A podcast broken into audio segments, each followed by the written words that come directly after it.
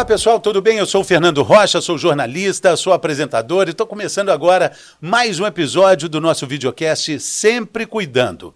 Esse é um videocast do Sempre Cuidando, programa de suporte ao paciente da Servier, para apoiar você que foi diagnosticada, que foi diagnosticado recentemente com alguma doença crônica, ou então você que quer começar a se prevenir.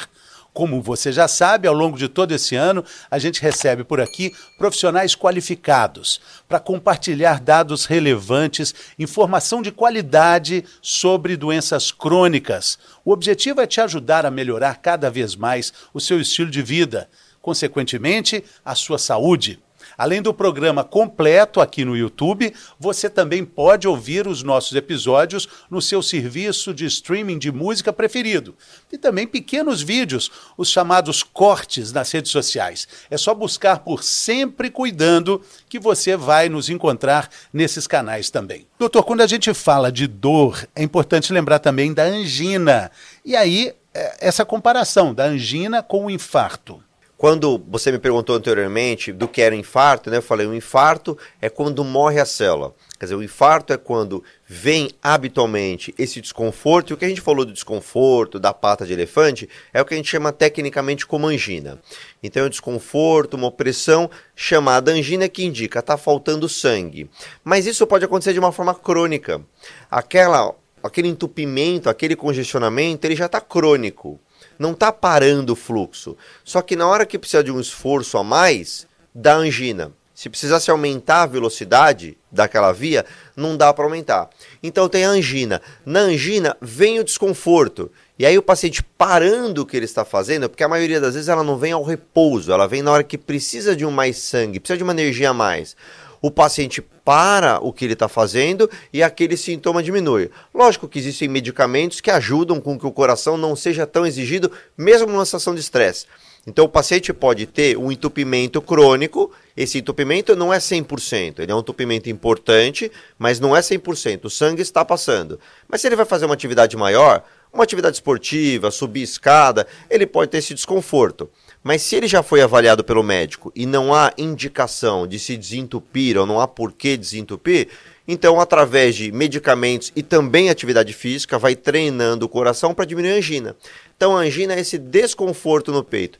E o infarto? O infarto é essa angina que, na hora que tem um entupimento agudo, ela não para. Esse sintoma não vai parar. Só vai parar na hora que desentupir a artéria. Na hora que ou jogar um medicamento para desentupir ou colocar um catéter para desentupir.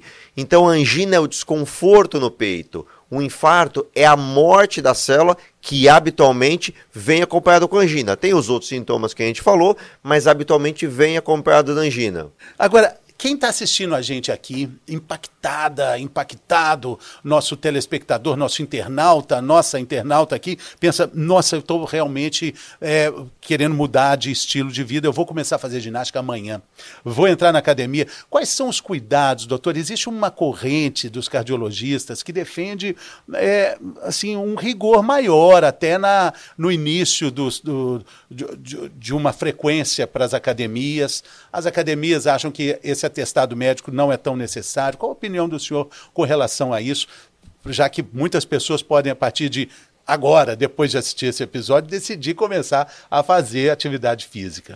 Eu acho que a gente precisa, é um termo que tem se usado muito na medicina, é individualizar cada pessoa tem as suas características. Mas de uma forma geral, se a pessoa ela não tem sintoma, ela pode começar hoje, né? Não amanhã. Hoje. Ela pode começar hoje. Que você não pode começar nunca na vida é uma intensidade maior. Qualquer coisa, né? Então, qual é o exercício básico que você não precisa de nenhum recurso? Caminhada. Para quem está saindo do sedentarismo, se começa a caminhar e está começando, então vai caminhar passos leves, não vai acelerar e não vai fazer grandes distâncias. Existe a meta. A meta preconizada por todas as sociedades, mas encabeçada pela Organização Mundial de Saúde, é que se faça, no mínimo, não é o máximo, no mínimo 150 minutos de atividade aeróbia por semana. O aeróbia depende de cada um. Se a pessoa está sedentária, está obesa, é idosa, tem problema de articulação, uma caminhada leve para ela pode valer tanto quanto uma corrida para alguém que fisicamente é melhor. Cada um vai trabalhar o seu coração na intensidade que o seu corpo permite. Então, buscar esse, de uma forma simples, cinco vezes por semana, de 30 minutos. Algo aeróbio. É o mais fácil, que não requer nenhuma estrutura, caminhada. Pode ser caminhada ao ar livre, pode ser esteira, pode ser natação, pode ser... o que não dá é para você, ninguém pode começar a correr sem ter feito um período de caminhada.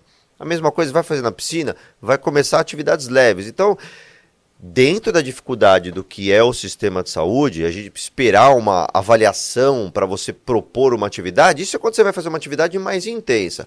Começar leve, tem que começar já. Mas como a gente está falando que dentro da avaliação médica você precisa medir a pressão, ter o colesterol, ter medida a glicemia, então uma avaliação médica, sem dúvida, vai ser muito importante para você ver todos os fatores de risco e ter essa orientação. Agora, atividade física é fundamental. Atividade física, uma alimentação equilibrada, onde é preferência, vou falar outra que você vai gostar agora, hein? Preferência para tudo que se descasca e não que se desembala. Certo?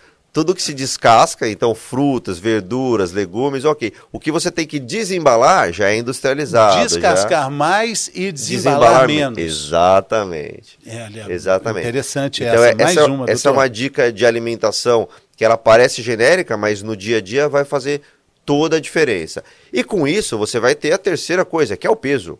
O peso vai diminuir. Se você melhorar alimentação e fizer atividade física, você vai ter uma melhora no peso. Então, essas são medidas que acho que todo mundo, veja, que não está com sintoma, pode começar agora. Se é uma pessoa que tem sentido dor no peito, que tem sentido muita falta de ar, então esse não pode começar nada antes de uma avaliação médica. Sim. E, e com relação ao, ao famoso atleta de fim de semana?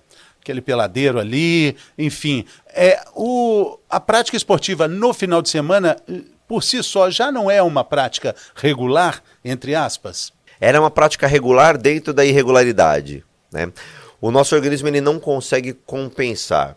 Eu costumo dizer o seguinte, Fernando: a gente se alimenta todos os dias, a gente dorme todos os dias, a gente não consegue ficar cinco dias sem comer para começar no sábado e no domingo. Então, o nosso organismo não entende que você não fez atividade física cinco dias e vai fazer esses 150 minutos, vai fazer uma hora e meia, duas horas no sábado, duas horas no, no domingo. Ele não entende. Além dele não entender, você acumular, você está fazendo um esforço muito intenso.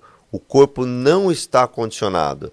Então, essas atividades, e em geral elas são mais intensas, porque elas são competitivas. Porque o futebol ele vai ser mais intenso que a caminhada. A caminhada é você com você mesmo. O futebol ou qualquer outra atividade dessa competitiva, ela vai ser muito mais intensa. Então, não só não compensa, como ela acaba sendo um risco, porque é um coração que não está preparado, não está condicionado, e aí, naquele momento, você vai buscar a superação. Por causa do lazer, porque tem uma competitividade e possivelmente você vai estar num dia mais quente, você vai estar mais desidratado. Então, o atleta de final de semana é um risco. Ele pode fazer isso no final de semana se durante a semana ele mantiver a rotina de fazer o seu treino aeróbio. Ele está se condicionando e preparando o coração.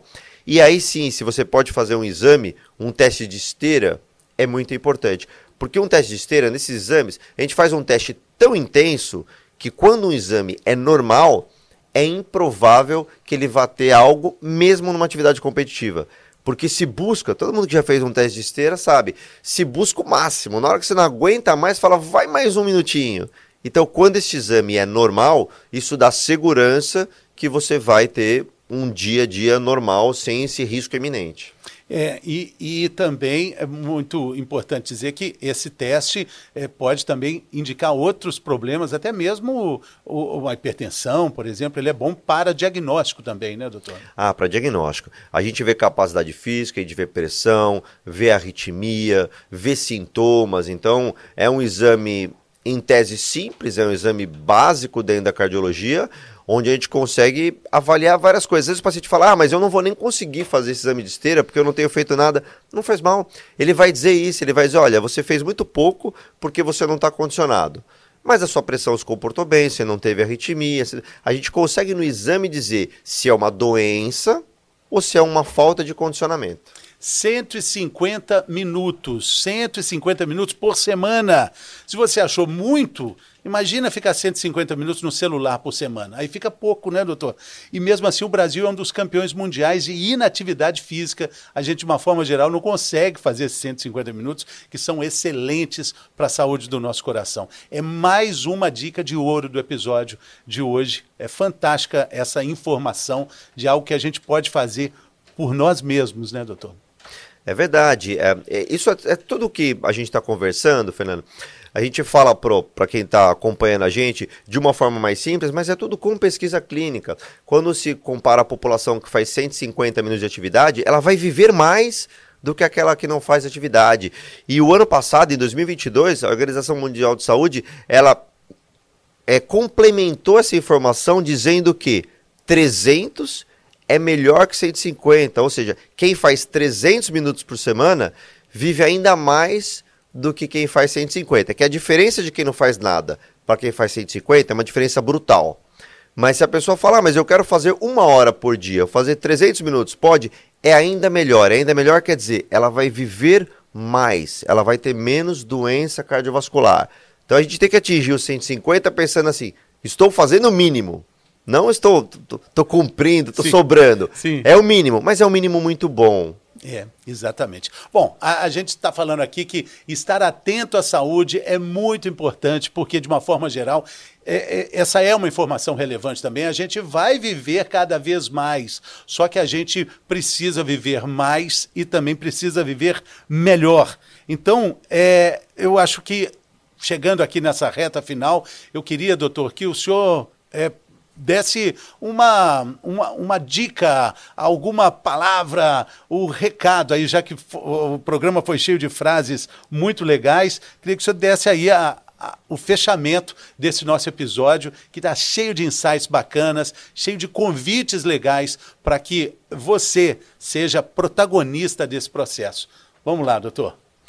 Fernando, é, o óbvio precisa ser dito, então o que eu vou falar não é uma novidade. A gente precisa ter uma alimentação equilibrada, que é descascar mais e desembalar menos. Então, frutas, verduras, legumes, evitar o açúcar, a gordura, uh, carnes vermelhas, frituras. Isso é uma alimentação mais equilibrada. A atividade física que a gente acabou de falar. 150 minutos por semana, no mínimo. Com esses dois, a gente vai ter um terceiro que o peso vai melhorar. Qualquer um no estágio que estiver se aderir a essas mudanças, vai ter uma queda de peso, que é uma outra questão muito importante.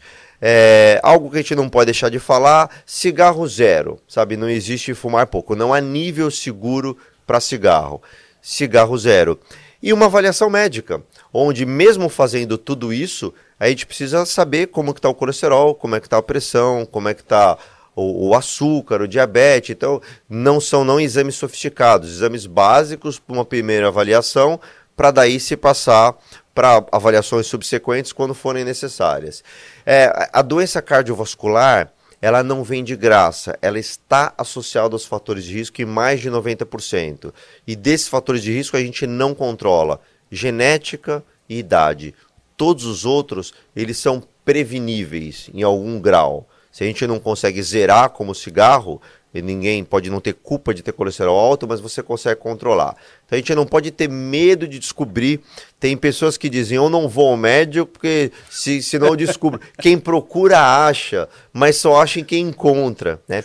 E você descobrir isso na fase final, na hora que tem um infarto, na hora que tem um AVC, é, é muito mais penoso. Isso aí, tudo que se mede se melhora. Essa é uma informação muito preciosa. Quero muito agradecer sua companhia novamente aqui com a gente. O pedido para você compartilhar com amigos, com familiares, com pessoas que você sabe que vão aproveitar as informações desse episódio de hoje, que teve muita coisa muito interessante, relevante. Pedido também para você dar aquele famoso like se você gostou. Não deixar de acompanhar a gente pelo nosso Instagram, é o arroba, arroba sempre cuidando Servier. Arroba sempre cuidando Servier. Lá você encontra sempre conteúdos, conteúdos diários para te ajudar a lidar com a hipertensão, diabetes, angina. Muito obrigado pela sua companhia. Muito obrigado, doutor. Boa sorte para o coração corintiano, porque o coração corintiano sofre muito também, né? É, esse é um fator de risco também, mas eu, eu não pude falar é aqui. esse não é evitável, esse eu não consigo evitar. Tá bom, doutor. Muito, Muito obrigado. obrigado. Até a próxima. Valeu, a próxima. pessoal. Saúde.